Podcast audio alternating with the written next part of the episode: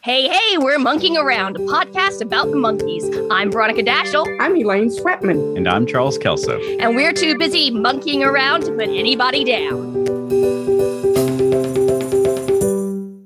Welcome back to Monkeeing Around. This week we're talking to Alan Siler, the host of the Modern Musicology podcast, about the Monkees' debut album. But first, Chuck, what's happening in the world of the Monkees? Some news came out today, actually. Or actually, it came out yesterday that Friday Music is reissuing Headquarters and More of the Monkees for the first time ever, mono-colored variant vinyl only from your friends at Friday Music, mastered impeccably from the Colgems record tapes by Joe Reagoso.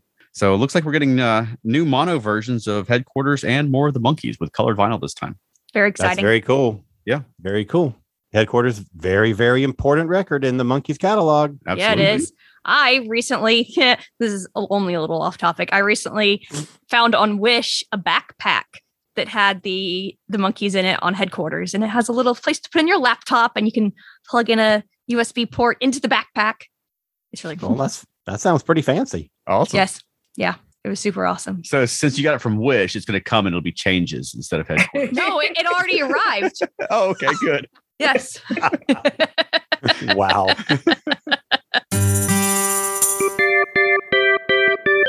So this week we have a guest with us, Alan Siler. Alan, would you like to introduce yourself? Hi, my name's Alan. Is that enough? You want Well, more? tell us more about yourself. Tell us what your interest is in the Monkees and how you got started on the Monkees, podcasts you do. I got started on the Monkees back in like the original run. Wow. I know all you youngsters came in around 86, but nope, I was I was watching the show back when it was I was like a young little thing. When I was just a sweet young thing. Did you catch that? yes. and uh and i you know and i i clearly remember the first time that i saw the episode about their first american tour Mhm. which was like the you know some of the backstage stuff and a couple of like on stage clips and everything and i'm sure that's where my love of performing came from like that Oh, was wow. that was where i got the desire to you know to like i want to be in a rock band Yeah. um so I mean i know that that was a big influence on me Hmm. So I, I do a i do a couple of other podcasts. One of them i'm sure listeners of this podcast have heard about before is called earth station trek. Hey. Yay! right? And uh so as the name implies we talk all kinds of star trek stuff. But i do another one uh called modern musicology and it is uh, we we investigate topics of all types all kinds of music. Uh we, i've got two co-hosts and we all like different stuff and we're all about all kinds of stuff uh we've got um we've well actually we've got a guest that we're working on booking for our next uh episode but i don't think it's quite settled yet so i can't say who that is anyway, so you know, I do a lot of I do a lot of writing, I do a lot of playing. I'm in a couple of bands. I'm in a Heart tribute band and a David Bowie tribute band. I'm not in a Monkees tribute band, but if there were such a thing, I would be the Mickey. No, that's me. Huh? I'm you don't play drums? No. No. No, I'll Yeah, be you the don't drummer. want her to. I would- wow. I, I'm just I just play Mickey. Okay. You have some um schooling in music as well, correct? Uh, yeah, I went to. I I majored in music in uh, in college. Uh, started out doing composition, and I kind of quickly realized that you know that wasn't quite my calling. So I went into music history, and um, because that was something that I was doing before I went to college, just like as for fun, you know, studying composers and studying music theory and all that kind of stuff, and absolutely love, love, love, love it. So yeah, I'm a kind of a I'm kind of a history buff when it comes to music. Awesome. Yep. We got you in the right place right now then. All right. So this week we are talking about the Monkees' very, very, very first album called The Monkees. Yeah, Aptly titled album, The Monkees. Yes. Yeah. Yes. And so next week we'll be talking about the first episode Mhm. um, with Keith, also from Earth Station Trek. And it's really hard to talk about, especially this first album, and not also talk about their episodes because they were all kind Yeah. of like completely smushed together. Yeah, well, that's one thing about this album. It's it's less like a band's first album, like you would traditionally think of, and it's more like a complementary piece to the TV show. Oh yeah, I this know. is this is the first piece of big marketing for the show. hmm Conversely, the show is the big marketing piece for the album. Yeah. you know, I mean, this was like you know MTV in years and years and years before MTV ever happened. You know, this is this is them. I mean, they because they do a little musical segment on every episode, and most of them is them playing instruments and miming to the song, and you know, and it's basically like a music video segment Mhm. in 1967. Yeah. Yeah. It's amazing. And, and if I'm remembering correctly, in, in relation to MTV, uh, Nesmith was pretty involved in the early stages of it. Yeah. Well, He was.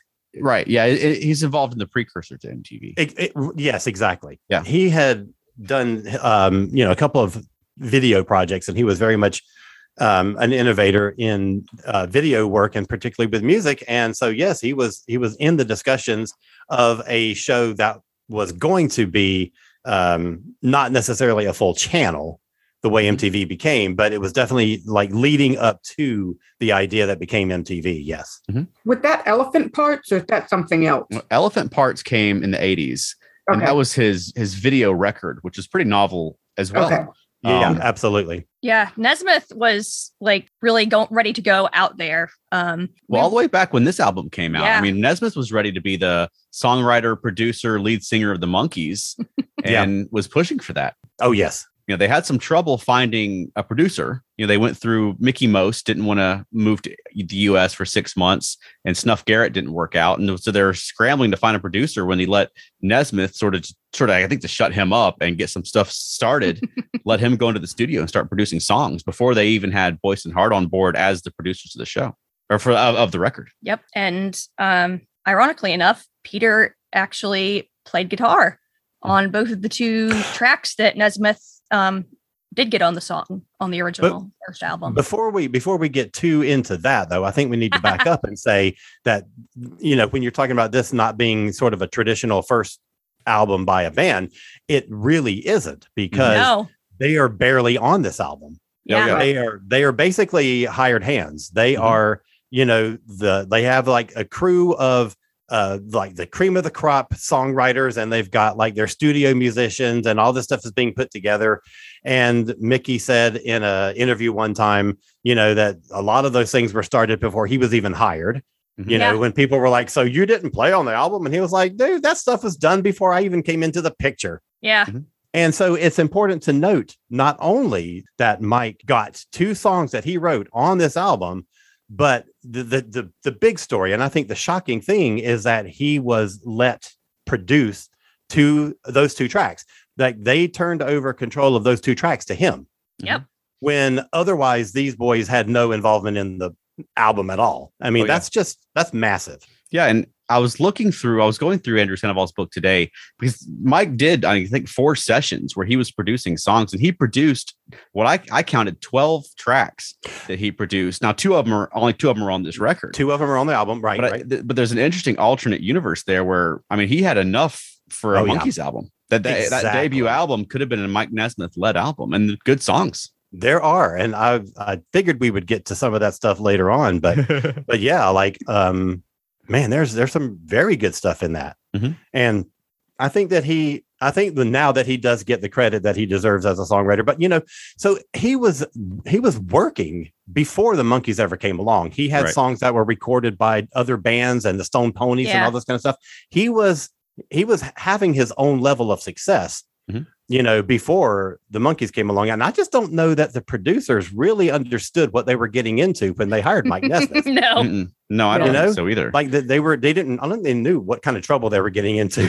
right. Yeah. They hire, hired somebody with a mind of his own. Yeah. right. Yeah, but I think Tommy Boyce and Bobby Hart decided that Mickey and Davey in that order had the most commercial voices, and that's who on the final record who was favored is Mickey and Mickey the most, and then Davey. Mickey the most. Right. right. But I, I don't think they're wrong about that. As far as pop rock in 1960s, I mean, it's hard to beat Mickey Dolenz uh, as, a, as a lead singer. Yeah. the one that I feel kind of like seriously gets overshadowed on this is Peter because he doesn't really get any. He does a like a background vocal here and there, On but he two doesn't songs. but he, he doesn't get two any- songs. Yeah. He doesn't get any leads. Mm-mm. And he's he's not the strongest vocalist. But Not when he- you have like Mickey Dolenz and all the the other three were just such strong singers. Sure, and but I'm he's saying a strong singer, but he's not a strong singer. Yeah, he's not a strong singer. but but he is an incredibly strong musician. I mean, he Yeah. plays something like a dozen different instruments: Mhm. guitar, banjo, piano. I mean, he you know later on he did the harpsichord solo on "Girl That I Knew Somewhere." So you know he's got the musical chops. It's just that they weren't included on this album at all. Right. And Yeah. since with no lead vocals, you don't have really any presence from Peter at all, yeah, Right. no, which Yeah. kind of sucks. yeah, he's barely on this album at all. Yeah. It- I mean, we mentioned a few podcasts ago. I mean, the, the Beatles, you always have at least the Ringo song, you know. So I mean, mm-hmm. yeah. I think they're they they especially because I mean, I don't want to. I'm skipping to the end of the album now, but you've got gonna buy me a dog on this, and that would have been Yeah. a perfect song if you wanted to have a, a, a goofy song, and they played it for comedy as a throwaway anyway. Is why Yeah. not have Peter do "Gonna Buy Me a Dog"? Well, why not have all four of them on that one? I mean, Yeah. there isn't a track that has all four of the members on it on this album. No, That's the place where all of them should have been featured. Yeah, yeah, There's there's there's stories about why Well, they were not able to to Yeah. do that, including mm-hmm. Piling together and wrestling on the floor and not recording anything and ignoring everyone. yeah. Well, the, the problem with that though is that I mean, you got these these are young guys, mhm. and they're and they're teaching them and encouraging them to improv and be wild while they're making the show. And they do that for 10 hours and then you put them in a Yes. recording studio. So I think when you hear those stories, you think, oh, well, those guys are so immature. They shouldn't have been recording a record. But I mean, I mean, you, after a Getting ten hour that mindset. after a 10 hour day of doing improv and acting in front of the camera and being doing these wild things, then you you're supposed to go sit down in front of a microphone and like, you know, and be disciplined. right. So Right. I mean, like you, it's hard to turn that off. Yeah. I, I I get the producer's perspective. I mean, obviously, as a Monkees fan, you were like, "Oh, I wish the Monkees were all over this record." But yeah, you're. I mean, this is they they started recording this in earnest July '66. The show's on TV September '66. I mean, you've got to get these songs recorded. I mean, you're Right. talking about your they've got 30 plus episodes of TV in the pipeline, and you need one or two songs per episode. I mean, you're talking about recording, you know, 30, 50 songs in the course of a year Yeah. you, you don't have time to, to to teach these guys how to do studio work or you bring these session musicians or i mean and it's not even most of the album's not even session musicians most of the album is the Candy Store Prophets Yeah. the Boyce and Hart band i think Yeah. 10 out of the 12 tracks but they're a, they're a working band they know how to work Mhm. together they know how to record Yeah. You, know, you can bring them in the studio and, and get the tracks done Yeah. And not only that, but they were like Tommy Boyce and Bobby Hart and Ron Hicklin. They were the backing vocals on almost anything that had backing vocals. And it was almost exclusively those Mhm. three. There was like five songs where they were the only ones. And there was one Mhm. song that was they included Peter on, and then one of Mike's songs was Peter's other backing vocal. Mhm. But Yeah. they were the primary backing vocals because they could do that while the Monkees were filming. They could they could take care of that. And I think uh, I think a thing that gets sort of forgotten sometimes is that those first four albums, particularly, all came out within a matter of months from each other. Mhm. Mhm. You know, because this is all the stuff. Well, most of the stuff that's happening in the first two seasons of the show is basically like all this stuff is recorded, and Monkeemania is like you know heavy and strong, and they're just churning out this product because you know it's basically all recorded for the show Mhm. and they're just parceling it out. But the this is jumping ahead again, but the interesting, really interesting story is what happens after the first two albums. and but know. I know. I know you guys will get to that eventually on the podcast. yeah you gotta start somewhere yeah. right, exactly. And here we are starting with, you know, a group of musicians who are gathered together to put this album together, and then four guys who are hired to sing. yeah Right. Well, and I will say as a kid, because I did come into the Monkees in the 80s when they played on MTV and stuff, I was not aware of any of this because Oh no. like I said in an earlier episode, there was no internet for me to go look up stuff. It was like, oh, the Monkees, they sing these songs. Here's this album, they're on the show. So until, you know, I was Mhm. a grown up, I thought they were like it was all them. I, you know, Yeah. didn't know there was Right. all of that stuff. So it's interesting everything that I've been learning. And it's like, oh wow, they really didn't do a whole lot that first album, did they? You know, but you know, Yeah. Mhm. And I, it was very strange how the um the media in the in the 60s latched onto that so hard Yeah. because Mhm. prior to the Beatles, almost every performer, almost none of them performed their own music. Well, it was standard practice in the in the '60s that you have the session musicians come in and record the these Right. tracks and for a lot of the bands. I mean, because and same sort of thing with the Monkees. The Monkees were producing a TV show at the same time, Mhm. but I mean, any band. I mean, session. I mean, studio time costs money. And then you, you got to bring a bunch of 20 year olds in there and let them record an album, or you bring in, you know, guys like Hal Blaine and Glen Campbell who can sit down and knock out four tracks in, in an afternoon. Yeah. You know, and they're Yeah. done. Yep. And then- Exactly. and then teach the band how to play it so they can go tour. right. yeah, yeah. So what track leaps out to you? Anybody? What was your favorite on this album? I mean, my favorite is Clarksville. Take the last train to Clarksville. Now I must hang up the phone. I can hear you in this noisy railroad station all alone. Okay. Papa Gene's Blues. But now I've got all that I need. For I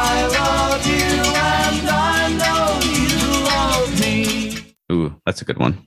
I mean, it, it's sort of like knee jerk for me to say the Nesmith songs, right. Yeah. but they're really good. They really are.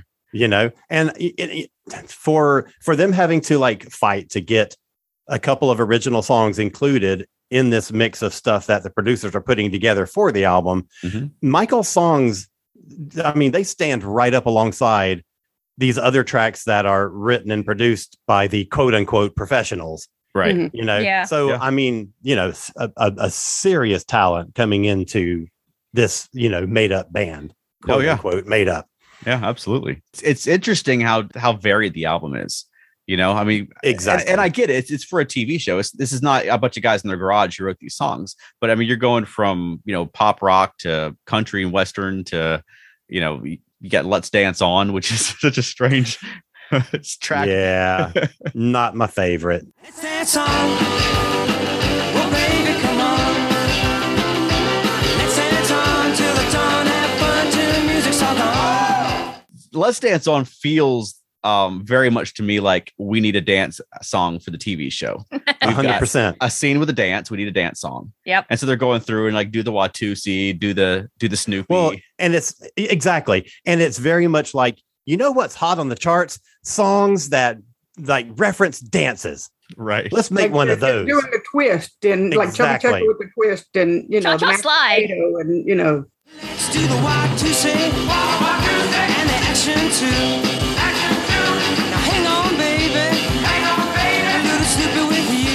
Yeah. You can imagine just Boyce and Hart just sitting around just naming dances. you know, trying to think of all the dances they know the names of. yeah. I, I keep meaning to go through that and learn all those dance moves. So you can do them all. Yes. at, at the next that is- concert I go to with Mickey. that is like the most Veronica thing that I've ever heard. Yes. Yes. She'll do that it. is like a hundred percent Veronica. Yes. In my Mickey poncho. Right. Right. So I don't know what's what's your favorite tracks, Chuck. Oof. I, I'm like you. I like the Nesmith tracks. I also like, I mean, Saturday's Child is great. She's always on the go, so I'm in love with Saturday's Child. Time you take her out at night, you wanna kiss and hold her. Saturday's Child is very That's a good. great yeah. song. I, I like I Want to Be Free. I was listening to that today and I Want to Be Free is such an interesting song because it's it's basically like I want to be with you, but I don't love you and I don't want you to love me and I don't want to be committed to you. you know, if you listen to the lyrics of that song, it's like, you know, say you like me, don't say you love me, but Mhm. let's be together, which is Right. such an interesting thing for like a basically a ballad of that era. Yeah. That's Yeah. not like let's get married and and be happy together, or you know, Hmm. it- it- it's, it's like let's just now let's just be friends. We need each other and we love to be, we like to be together, but let's not let's not be in love. You know? Okay, so here's here's the real test of this. Okay. Which version do you like better? The slow saccharine one I wanna be free. Don't say you love me, say you like me. or the more poppy up tempo one?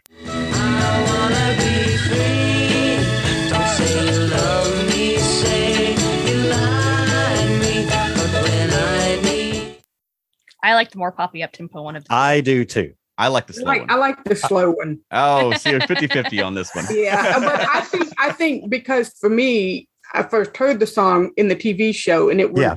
the one episode where it was slow, and so that's my first Mm. memory of it. And I didn't hear the fast one until like years later. Yeah. Although Yeah. I will say on the because I was listening to from the super deluxe stuff Oh, in there. you got a that super fancy one. I want to be free, and there's one. It's a slow one, but it's like acoustic guitar only, and it's like Yeah. really pretty. Mhm. I wanna be free. Don't say you love me. Say you like me. And when But yeah, I always like the slow one. And I think Matt heard the fast one for the first time the other day, and he was like, "What is that? I don't like that." no, don't play I- that one anymore. I've I've never liked it. I always thought like, oh my god, this is so boring. until I until I heard when once the up tempo one was released, and I heard that, I thought, oh, that's so much better. I like it. I probably said that as well. I like the upbeat songs I can dance to. Yeah. Yeah, that's true. Um, I mean, the, the, the album kicks off with the Monkees theme. Hey, we're the Monkees. People monkey around, but we're too busy singing to put anybody. I mean, it, you don't like it, Elaine? No, I'm tired of it. I You're said that tired of it? before. Yeah. My problem was again because I was watching all the episodes like back to back to back to back to back, and I just got tired of the theme Yeah. song. I don't hate the song. I'm just tired of it. That's that's when that's when things like on Netflix skip into Yes. like comes Yes. handy, I But never couldn't do that it. on Which- MTV back in No. '86. which never happens in Star Trek shows. But No, no, no. It's not. Well, I could- not I could skip the- I could skip the Monkees theme. Uh, yeah. No. Not me. No, I'll watch it every time. Yes. Well, it, it's it's like a again. I mean, it was common for 1960 shows to have a a song that the lyrics tell you about what the show is, but in here it's it's basically as a pop song. Right. But you know, I think they actually established a lot in in the lyrics. Mm-hmm. We're just trying to be friendly. Come and watch us sing and play. We're the young generation. You know, we're the young generation, but Yeah. we're not threatening. We're friendly. You know, Exactly. You, you can you can you can let your kids watch us, but hey, kids, we're cool. You know, they, Right. You're covering a lot of ground in those lyrics. Yeah. But I didn't mind watching it, hearing it while I was watching the show as much as just if it was, if I was listening to the album or the CD, I would skip over it. I didn't want to hear it like without watching just, it. just be able Yeah. to watch it. No, I mean I never listen to it on its own. No. We do. I'll I'll listen to it on the album, but when they Yeah. when you start to get into the 17 variations of it on the Yeah. on deluxe editions, then I'll, I'll, I'll I'll skip to the next song. Yeah. Yes. Right. So is there a song that anyone just really doesn't like on this album? I want to be free. I mean, it, it is definitely a skipper, un, un, unless unless you substitute it with the up tempo version. And and Let's Dance On is just. I, I actually I don't really care for Buy Me a Dog either. I'm gonna buy me a dog. A dog. A dog. Why? Why? Babe, you need all the friends you can get, I'm telling you. I mean, it's practically a novelty song, and Yeah. it isn't, and it's not one to be taken seriously. And it's interesting that it's really kind of like a showcase for the television personalities, but only of two of the cast members. Right. Yeah. And it's just, it's just overly silly. Yeah. It doesn't fit the tone of the rest of the album, and it doesn't, to me, work as a comedy song. So, eh. It was interesting because they had apparently recorded like a bunch of different versions of that. Some of them Nesmith that were serious. version of that. All right, this is five, and we're rolling. Take it, Hal.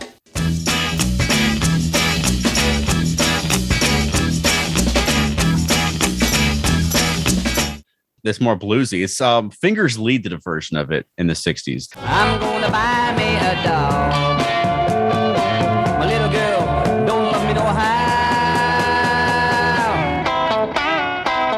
It's a lot more the song works better as a blues song.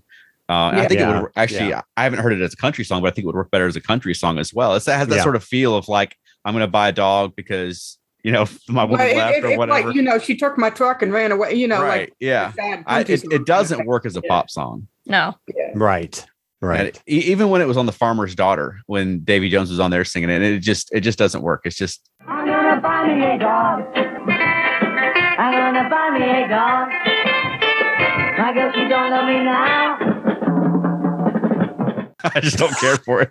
And which and, and you get it. I, I love in the I do love in the in the song though when they crack up when it says that she used to uh, what is it she used to keep me satisfied or whatever, but I can teach a dog to do that and they crack up on that lyric.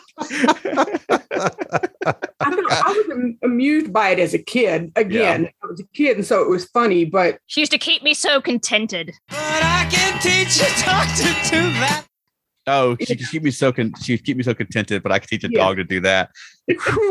I don't Just know listening to. Mickey crack up, it, it's is is makes the song for me. Yeah. Yeah. The one I don't like is I'll be true to you. Yes, I will.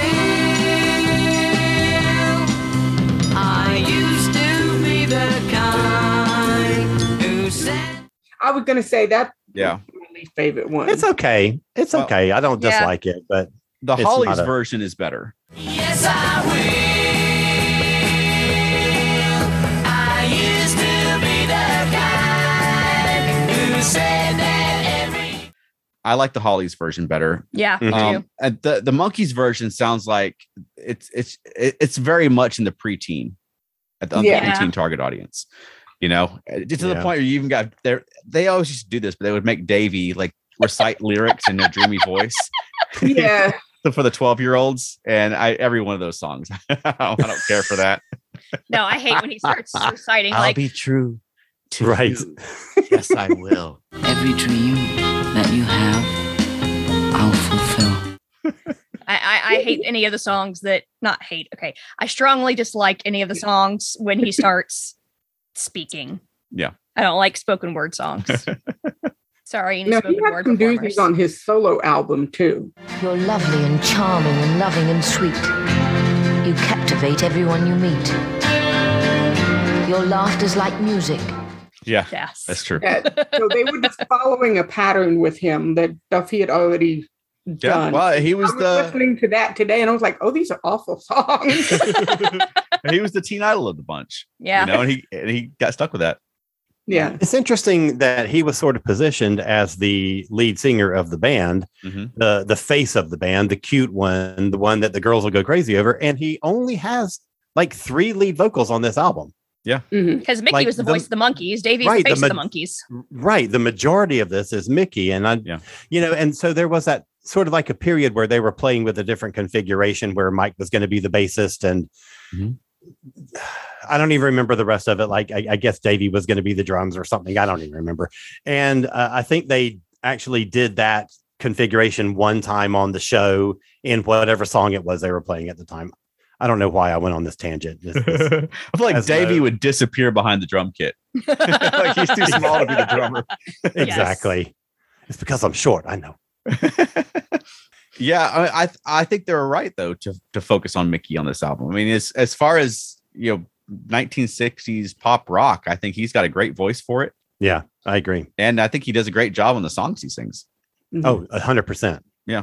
a hundred percent. I think he he was definitely the best dude for what they needed at that time. Mhm. Um, Carole King and Gerry Goffin yeah, are like hugely successful songwriters in their own right, and Mhm. uh, had a couple of things on this album. Um, Carole King, of course, after this went on to be a solo artist and had a big string of, you know, top 40, top 10 hits and all this kind of stuff. Um, I don't remember which record label it was. Was it Sony that used to do the uh, like a greatest hits package called the Essentials? Mm, yeah. and they were they were all two disc sets um and they eventually released re-released some of them as three disc sets with bonus tracks and stuff but they were all originally two discs. And it would be like a really comprehensive overview of whatever artist was featured on them and one of my favorite ones is the Carole King one because disc one was her as performer as solo artist and it's all her all her solo hits from the radio uh, you know just great stuff. And then disc two was her as songwriter, and it was a collection of all these songs that were recorded by other groups.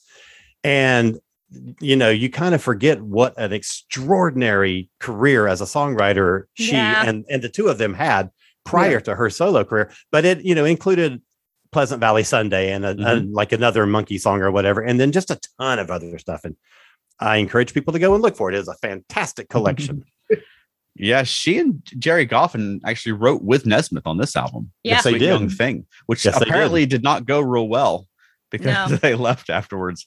But um, I, I don't think it was a great experience for anybody. But it's interesting that you have a, a Mike Nesmith, Gerry Goffin, and Carole King written Mhm. song. and i don't know the story behind that i don't know who how that how that collaboration came together i don't know where the song idea came from Right. if it was michael's and they brought in gerry and carole to like round it out or did it originate with the three of them like let's just come up with ideas i don't Yeah. know But in the day by day story, it sounds like, I mean, you get Don Kirshner's view on it is that he let Mike Nesmith uh, sit and write with two of his best songwriters, which he Yeah. never does for anybody. Like he did Mike a big favor, yeah and Mike felt like he, he made him go. Basically, basically, basically, he's having them babysit him. Yeah. you know that, that he, he felt like it was a slap in the face that he's having to go write with Gerry Goffin and Carole King. right that makes sense Yeah, i can see i can see both sides of that right. situation Um, easily Yeah, but the the song is a really interesting song, and I and the way he performs it, the way he just delivers the, the Yeah. lyrics is is Yeah. really sort of offbeat and interesting. yes it is And it's love you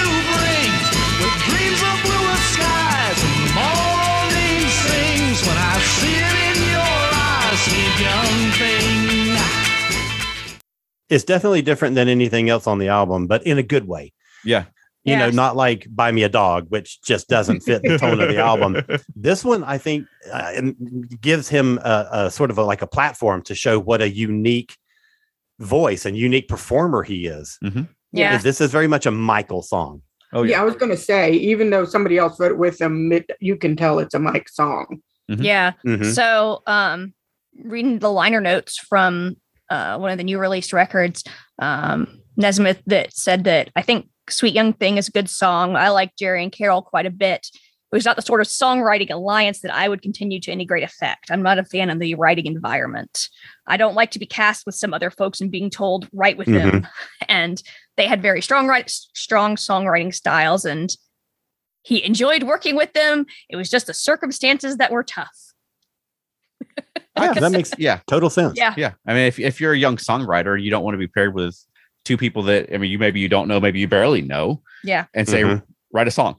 You're like, Yeah. no, I've already I've got a stack of songs I've already written. I'm, I'm writing songs all the time. Yeah, right you know and i mean and, and i think he rightfully i mean okay he's not experienced in recording he's not experienced in having records out but he's ex, you know i think that he had the goods and he knew he had the goods Yeah. Mhm. you know Yeah. So since we're talking about Mike, I, I kind of want to get into some of these things that were being recorded and going on at the time that this album was being done and didn't make it onto the album because there's a whole lot of really, really great stuff oh that came out of these sessions. Um, and a, a number of them are Michael songs. Uh, my favorite being All the King's Horses. All the king's horses and all the king's men. They couldn't put my broken heart back together again.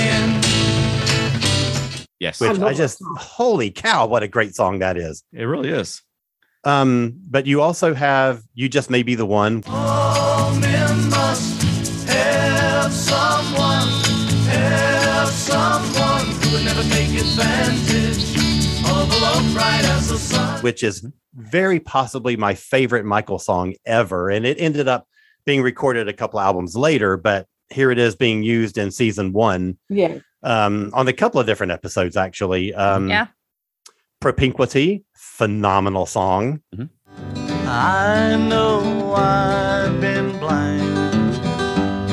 Should not have loved you all this time. Yes. And I, I think that he was such a strong presence in these sessions. It's not necessarily represented on the album, but when you start digging underneath the surface, man Mhm. he he is just like coming on like i mean like i say they don't they did not understand what they were getting into when they hired him and i think Yep. that he came in with all that he, he was a headstrong young dude Mhm. Yeah. Yeah. and um you know reportedly punched a hole in the wall know, in some in one of their particular meetings and you know he has very very strong ideas about what he's wanting to see happen Mhm. and i think that they were in, in- intending to just hire four kids who could sing and play these characters on tv and Mhm. that's all they wanted Right. and michael was a bulldozer Oh yeah, and it, you know I mentioned earlier you know, he he really was jockeying to be the the lead singer, songwriter, Mhm. producer, and those sessions he produced June July 1966.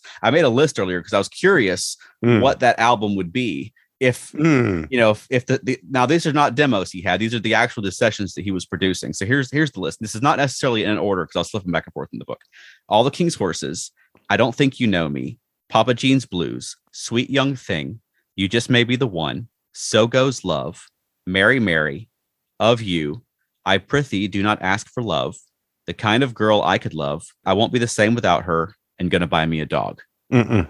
the that's like the best monkees album ever Yeah. like that that's a, that's I mean, a great album right there that's Yeah. a that's a good album right Yeah. there Yeah, it is. come Yeah. on come on Yeah, I mean that's a, that's a great collection of songs. It's not all songs that he wrote, and you know he's in singing lead on a lot of them. But I think Mhm. I, I I would love it if they, I you know I I could just do that on a Spotify playlist. just make a playlist of totally the sort of alternate universe Michael Nesmith Monkees first Monkees album. Um, i because think that's a fantastic That's idea for a Yeah. playlist yeah that, 'cause that that that that's a solid album right there. Yeah. And, and I think all of those were pretty much done except for "Gonna Buy Me a Dog." They never put lyrics on. mm-hmm. Yeah. Yeah. Well, now, when I was looking at the song, the the um, I prithee do not ask. I saw who wrote it. I was like, I know that name. Why do I know that name? Because it was um, Michael Martin Murphey, and I was like, Mm-hmm. oh, that's the wildfire guy. Okay, I the not- wildfire guy yes it I, is I knew wildfire. So I was like, oh, okay. I did not realize it was. a Calling wildfire. Oh, Well, you've also got David Gates on here writing Saturday's Child. Mhm. um, Yeah. who would be in bread not long after this. okay, yeah. So it's uh, it's interesting to see who was bobbing around writing songs at that time. hmm so speaking of i don't think you know me which version do you like better michael's If you think I want the life you choose to live, or mickey's I don't think I want the love you've got to give. Ooh. Um, I'm gonna say Mickey. I like Mickey's Okay. version. okay anybody else I'm trying to hear them in my head, and my brain's not working that way right now. So. Yeah, I'm really I'm really torn on that. I, I really love michael's Okay. and it's it's not that it's even that much of a different song it's exactly the same track it's just Right. that they both recorded a lead vocal for it um i just think that it suits michael's voice Okay. so well yeah. But Yeah. they're both great I, I wouldn't care which one i listen to at all i love them both Yeah, it's it's kind of rare that I w- we actually sit and listen to albums. Usually, just everything that I've got just goes in a big playlist, and so just every version of Monkee songs. I, so I forget which one is like which one was actually on the records. You know. yeah. so how would you rank this album?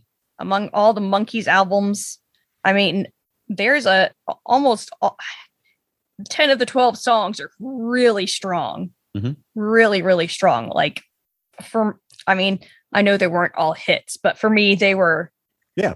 They were all really solid and that's extremely rare for anyone to have that percentage of solid good solid songs on one album. Yeah, it's, I, th- I think it's a really good album. I don't know, ranking it as a Monkees album, I guess I would be different from ranking it just as. And I, I I enjoyed the album a lot. As as far as the Monkees album go, it's not my top Monkees album by any means. Oh no. But um, because it's not as much a Monkees album. It's uh, the. I mean, it's Mhm. before the Monkees were even a band. You know, at this Right. at this point, they're playing a band on TV and and making songs to go with the TV show. But yeah, I, I like this album a lot. I think it's it's solid. It's not a lot of Duff's tracks on this album at all. Yeah, I agree. Um, I would probably rank it. I don't know, fourth or fifth, maybe in Mm. in the in the ladder of um Monkees albums. Yeah, that Pisces. sounds about right. Pisces being at the top. right. Yes. I'll just I'll just go ahead and like throw my cards on the table right now. Pisces is Yes. the the Monkee album. Right. Um, Yeah. but uh, you know, I just find it to be a little more uneven Mhm. it's it's it's not as cohesive a collection of songs as pretty much any of their later albums are. Right. Mm. I think this was like um, we have to do as broad a representation as we possibly can for this band that we're selling on TV, and um, because of that, I just don't think that it really works as well as a collection.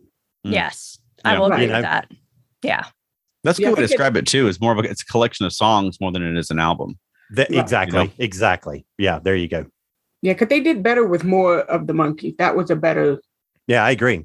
Better, better album. I agree. But then headquarters tops that, and then Pisces tops Yeah. that. Yeah. Yeah. Yeah. So, you know, that's basically the top four right there in reverse order. Right.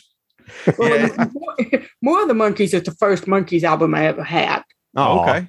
Yeah. Um, my stepmother had the original vinyl, and she's like, "Here, you can have it." I'm like, "Oh, it's mine." um, so that was the one that I had that I listened to a lot until I was able to get a copy of Pisces at a Yeah. used store. Um, Mhm. yeah. And then eventually, I think I got headquarters. I think, but it was more the monkees and Pisces was all I had for a long time. Yeah, you don't need anything else. No, no. I mean, I that's not true. I was trying to think back because I got all the records my mom and dad had. And I was trying to think if there were any Monkees albums in there. I mean, obviously there No. were Beatles albums, but I don't think there were any Monkees albums. When we started when we started listening to the monkees a lot, you mentioned that to your mom. yes, Your mom was born in what the 1940s, right? yeah, Late- late 48. 48. And the first thing she said was, "You know they don't play their own instruments." Yep. That's the very first thing she said. Like, Wow. we like the monkees. You know, they don't play their own instruments. Like the very first thing out of her mouth, like almost immediately after I finished saying. Well, that's it's it's pervasive. Yeah. It, it is. Once It that is. was out there, what's interesting to me too is that it, it was it wasn't a secret. Like they acknowledge it on on the record. Yeah. I mean, he, Mhm. Mike's talking to the guitarist, you Yeah. know, and then it's clear in "Gonna Buy Me a Dog" that they're that it's a track playing. Yeah. Yeah. That's one thing I do like about this album, though. I mean, you start off with the theme song to the show, you end with the comedy track. It has, you know, its roots are very much in the TV show. Mhm. Um, and, I, and I like the TV show, and I, I think this feels very much like a complimentary piece to the TV show. Like I said, more than a more than a band's. I wouldn't say this is the Monkees' first album. It's the first album from the Monkees, but I would say Mhm. Headquarters is their first album. Oh, Yeah. 100%. We'll, we'll get to it a little 100%. bit later on, but it's Yeah. interesting to follow the the progression of the show as they go from you know actors playing a band on TV to, to Yes. becoming a band, and then sort of back again by the time you get the changes. you know, Yeah. by changes, they're really back in the in the situation where they're they just go in and lay on a vocal on a Mhm. track that someone else produced without them. yeah. Yeah. There you go. because this is basically like they they have records of like the Friends soundtrack uh, and and soundtracks from TV episodes and and Mhm. TV series, and this is basically that. This is Yeah. the Monkee Yeah. soundtrack. I did want to mention too before we wrap it up. This this album was number one for 13 weeks until it was bumped by more of the monkees. By more of the monkees. right. Yeah, They knocked themselves out of the top spot. yeah, which is Yeah. a great problem to have. Why can't they both be top? right, Well, one had already sold for 13 weeks, so right. you know, and mentioning the thing about them not playing their own instruments, I, I, you know, that is kind of a big thing for me. I, I, I tend toward music that is written by the artist that does it, that's Mhm. played by the artist that does it, that's produced by the artist. You know, less so, but but the writing and the um, performing is the, is a kind of an important thing to me. So there are there are some artists, you know, like Linda Ronstadt and like um, Tina Turner that I like in spite of the fact that they aren't songwriters and aren't musicians. They're just singers, yeah. you know, and that's fine. Um, but I think it's I think it's interesting to note, um, particularly at this time, that there are people who are in those categories that are big monkees fans, and you know, famous ones like Zappa and the Beatles. Mhm. Yeah. You know, Yeah. Yeah. So so they had there there was something going on there Yeah. you know Mhm. okay maybe they didn't play their own instruments everybody knows that but still i feel validated by the fact that frank zappa thought they were great and the beatles loved them yeah, absolutely. And I mean, it was it was commonplace in that at that time. I mean, it's, it'd be like saying that Pet Sounds isn't a Beach Boys record because a lot of the same session musicians that performed on Monkees tracks were, were performing pet sounds on the Yep. record. Um, and, and then you have groups like the Temptations who don't play instruments at all. That they're But- just a singing group. Exactly. And but that was that was the thing at the time, Mhm. particularly with Motown, is that that was they they were basically I don't want to All, use they were all singers. factory Yeah. that that that cranked out all these records, and then the personalities were the singers, Right. and Mhm. the personalities were what sold the songs. Mhm. Yeah. Anybody anybody could have sung sold anybody could have sung those songs. Yeah. And with this album, I kind of feel like anybody that had been hired to play these four characters on the show would have been singing these songs and it would have been the same album. Except for Except except, for the t- except well no, except for the, Right. the Nesmith songs. Yeah. Yeah. Yeah. I don't know. Cause I mean, one of the things I was reading was um Nesmith was talking about how he really liked uh a lot, all the songs that um Boyce and Hart were writing and um that he really enjoyed their like original tracks that they had originally recorded for the samples. Um but he said when Mickey sang it, something magic happened and it just changed and No, became this whole other thing. I totally So- agree. Those are fantastic songs and I don't care who wrote them. They're just really really good songs. Mhm. and and I think that they I'm not I don't want to say that they because again whoever had got hired would have sung them but I think so I was going to say um they write really well for Mickey's voice but I think what happens is Mickey's voice works incredibly well on their songs. That is that that is true. I think that yeah. it's just it's just a, a a- a pairing that works and it's really strong. Yeah. And it's proven to work later when there's Dolenz Jones' Boyce and Hart.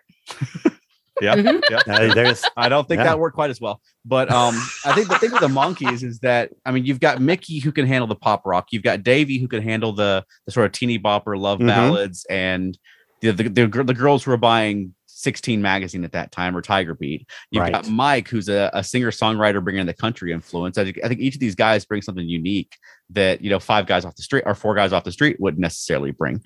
Except for poor Pete.